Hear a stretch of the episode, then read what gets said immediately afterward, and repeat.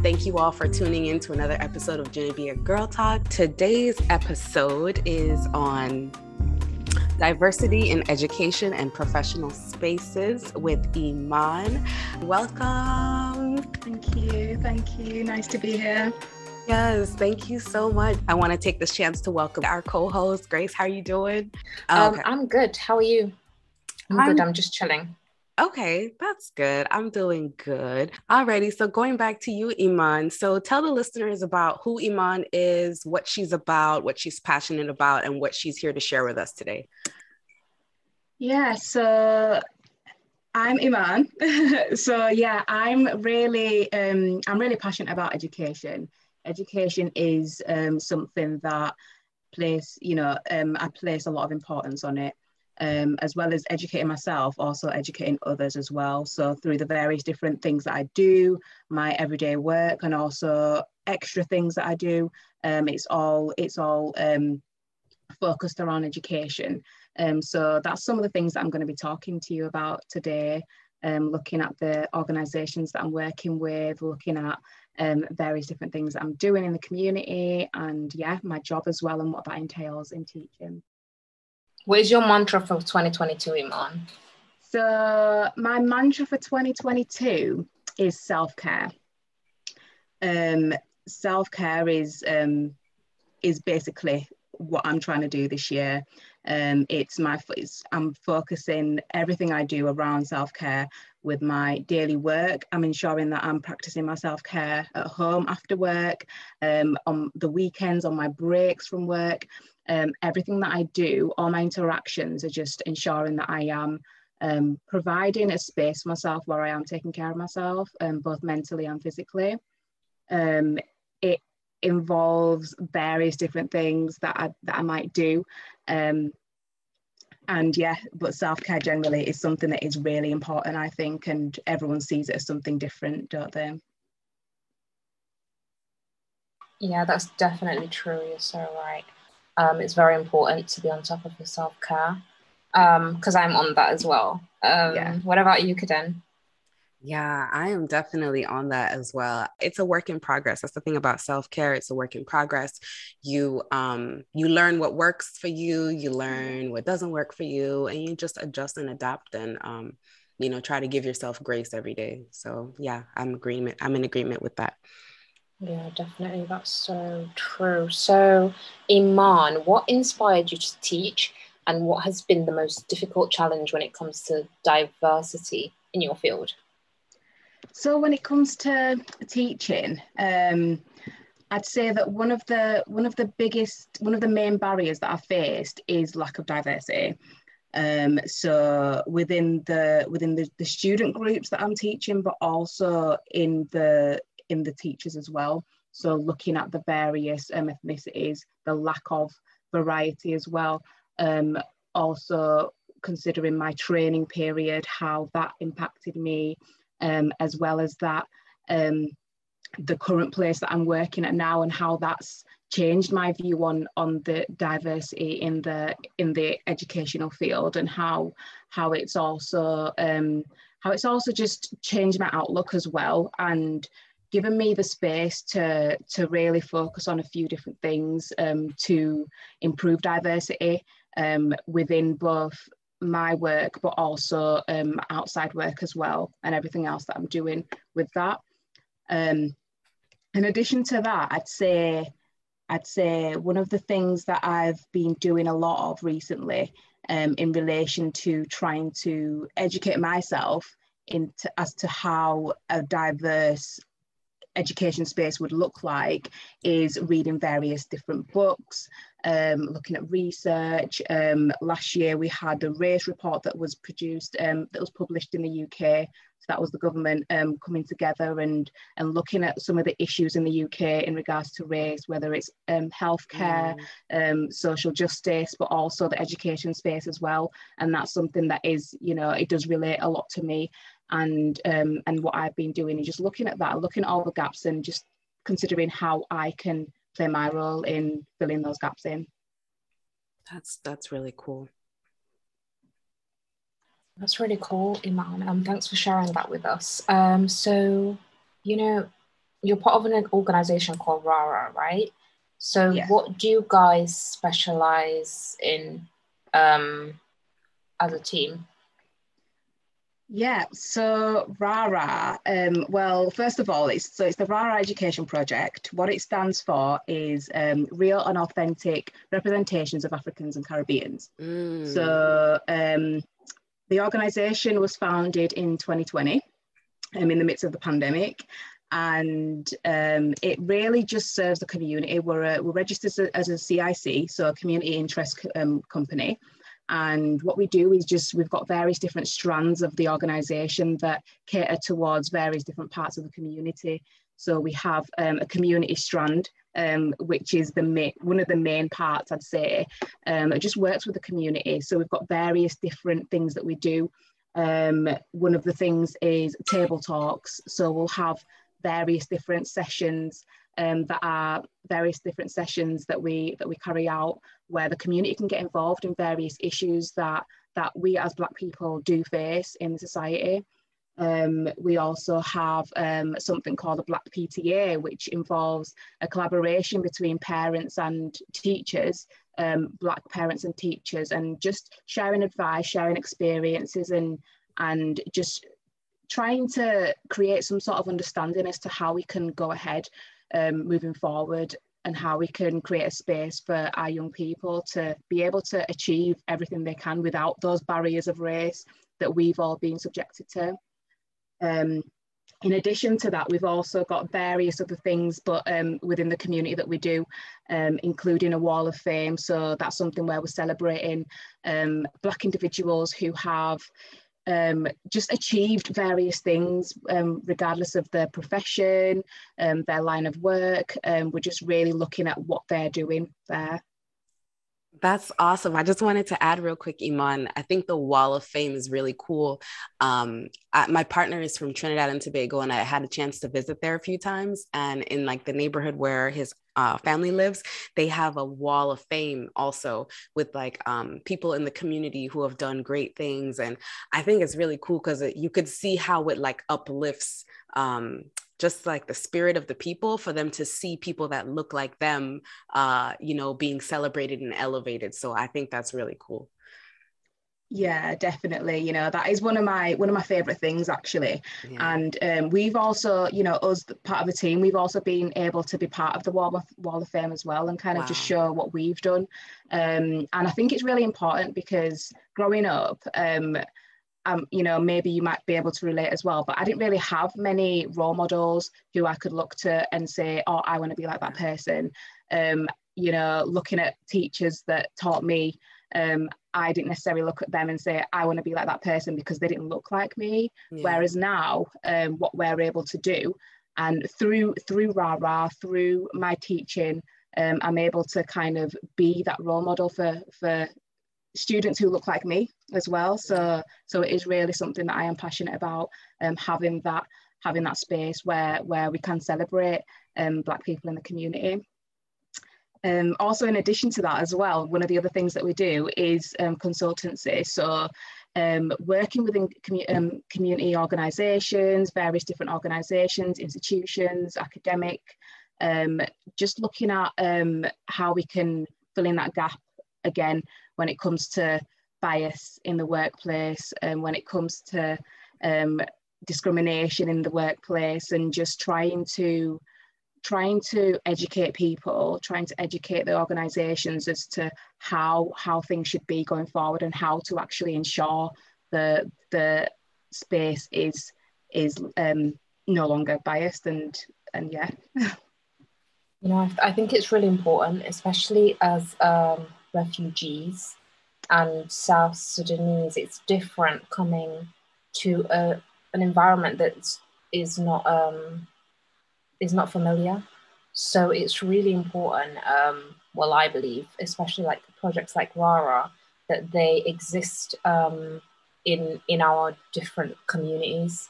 Um, especially because like our parents they're not um, when they come over they're not really aware and there's so many new and even them because they had to learn in english not everybody the curriculum has changed in sudan it's predominantly arabic so when people come now as um, as refugees. It's completely different. Their English is pretty much non-existent, so it's a it's a huge struggle.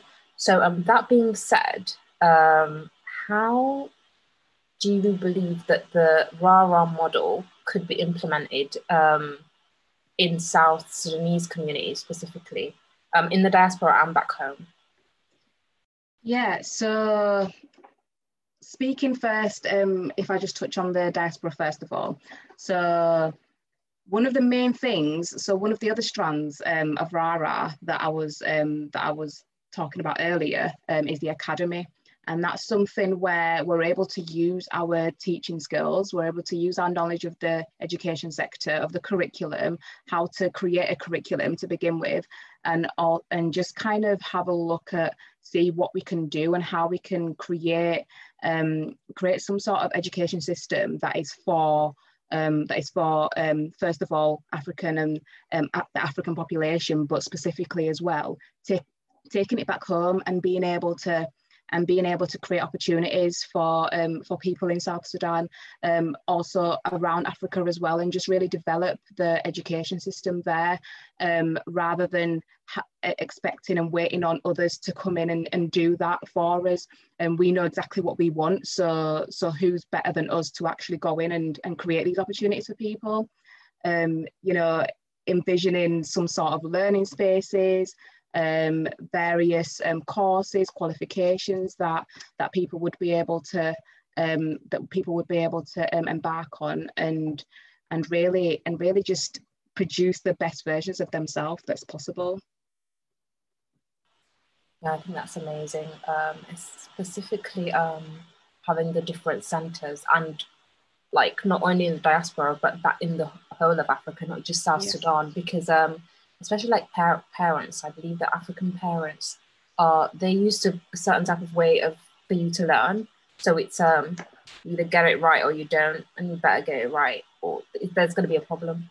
So um, it's good to have a system where individuals who have come up through the same through like a similar process as everybody else, but can give um, a different perspective um, which I'm pretty sure most people um, around our ages um, and coming up after us would appreciate that that specific um, way of learning and of um, especially taking it back to their parents also. So I think that's that's really good. Um, um, I agree with you, Gracie, especially on the part about um, having our own like learning spaces and stuff, because what we see is we can't put like depend on the school system the education system whether you're in you know europe america australia. We can't depend on those systems to teach our children or to even teach us about you know just our culture how we can process our feelings our emotions the specific resources we need. So i, I think it's really phenomenal that um, rara is focused on creating those learning spaces specifically for our demographic, you know, because again, like too many times we think that the other people should create these spaces for us. And then when they do, we're not happy about how it's being done. So it's really cool to see organizations like Rara sort of take the torch and lead and and and create that for ourselves. So kudos on that. I agree with you, Kiden. Um, last but not least, so um, as a teacher, Iman, um, how do you ensure that you present diversity in your curriculum? Or in your classroom? Yeah, so I think first of all, um, I'll I'll talk about my classroom because within my classroom that is a space where I'm a bit able to be a bit more free with what I do.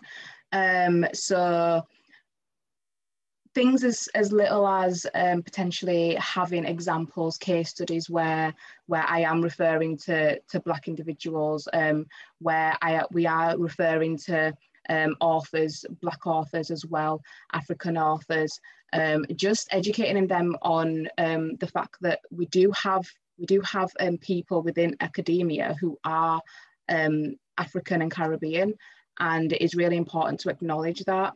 Um, so one thing that I do um, at my current place where I work is I'm involved in um, in an extracurricular group that is that is for um, ethnic, like, ethnically diverse students. So um, students of colour, BAME, whatever you want to call it.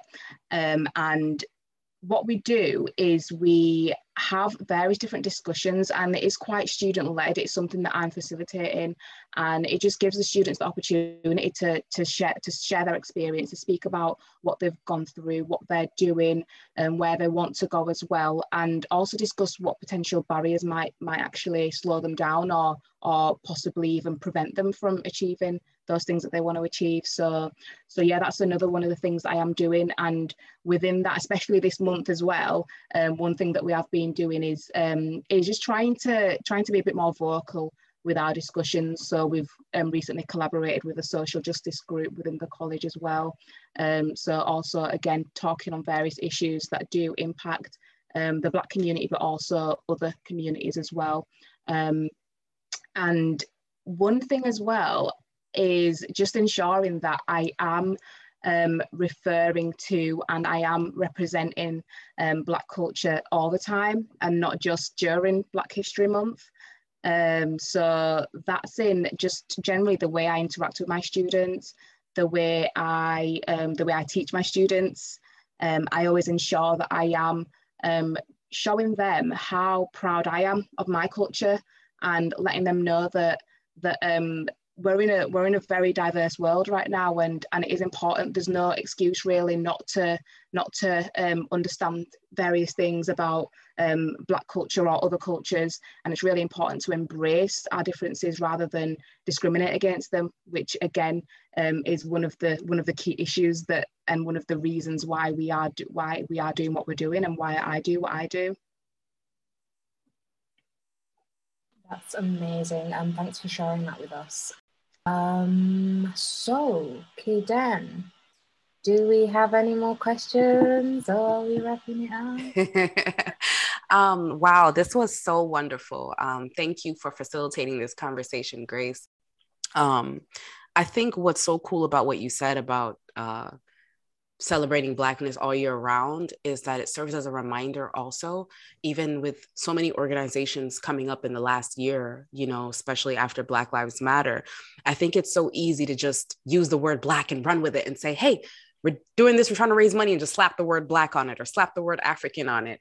And sometimes you find that the, the intention to really serve black communities and african communities is not there.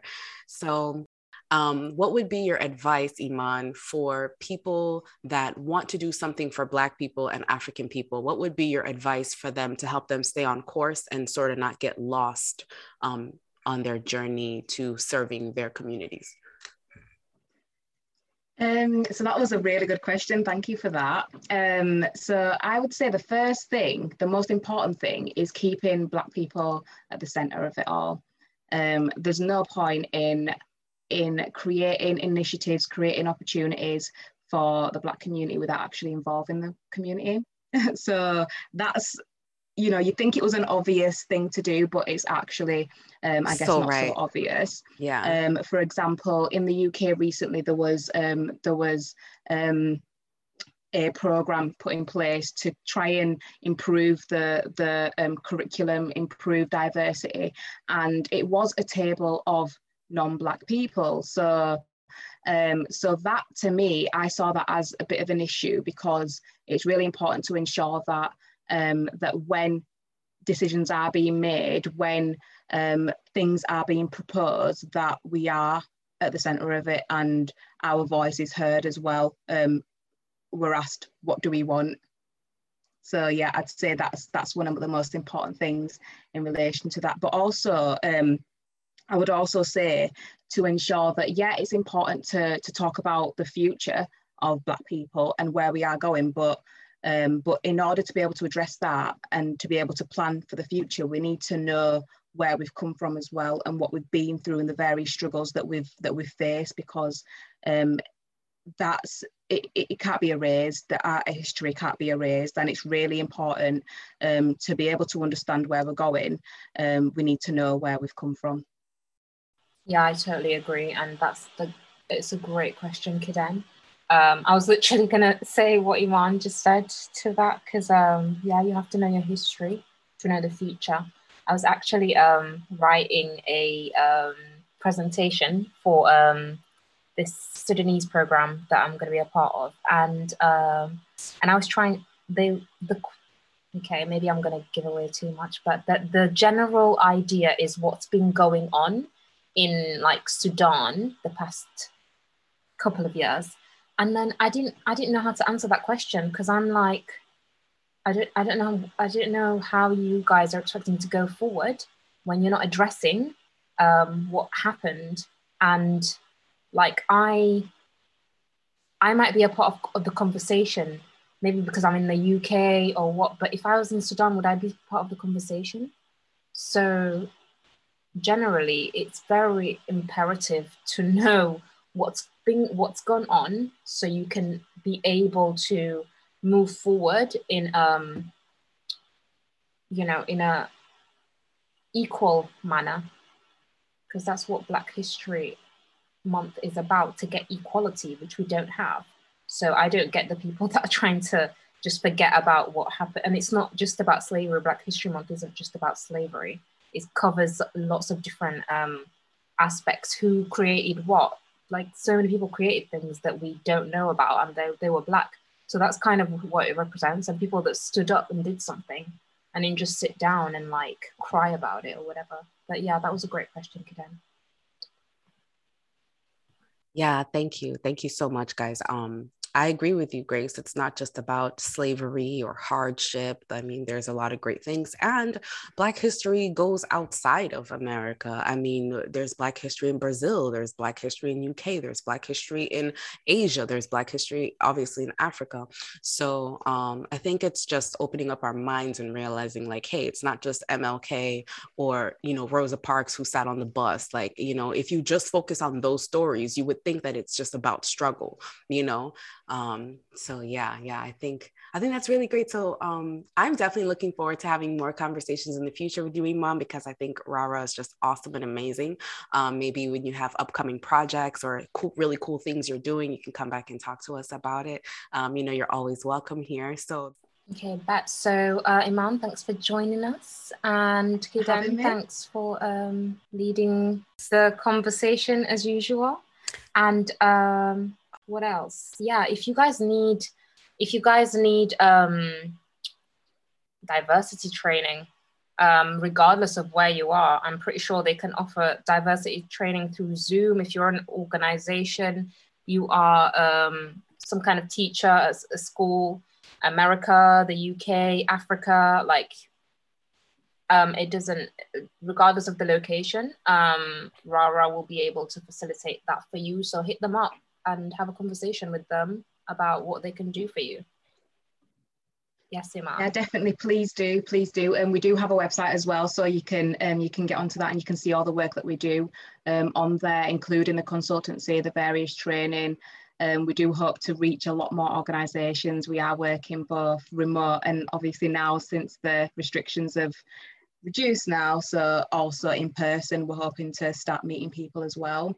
Um, but yeah in terms of training like we can offer like various different types of training diversity inclusivity etc we did manage to get into um, a few universities last year and different organizations. Um, so it was it was a really good experience um, just meeting the needs of those organizations and and educating people that's amazing. Fantastic. Um, fantastic. Keep up the good work, Iman. Thank you. Thank yes, you. You're welcome. Okay, cool. So um, until next time, guys, we're gonna love you and leave you, and uh, yeah, have a good rest of the day. Alrighty. Bye. Bye. Bye. Thank you.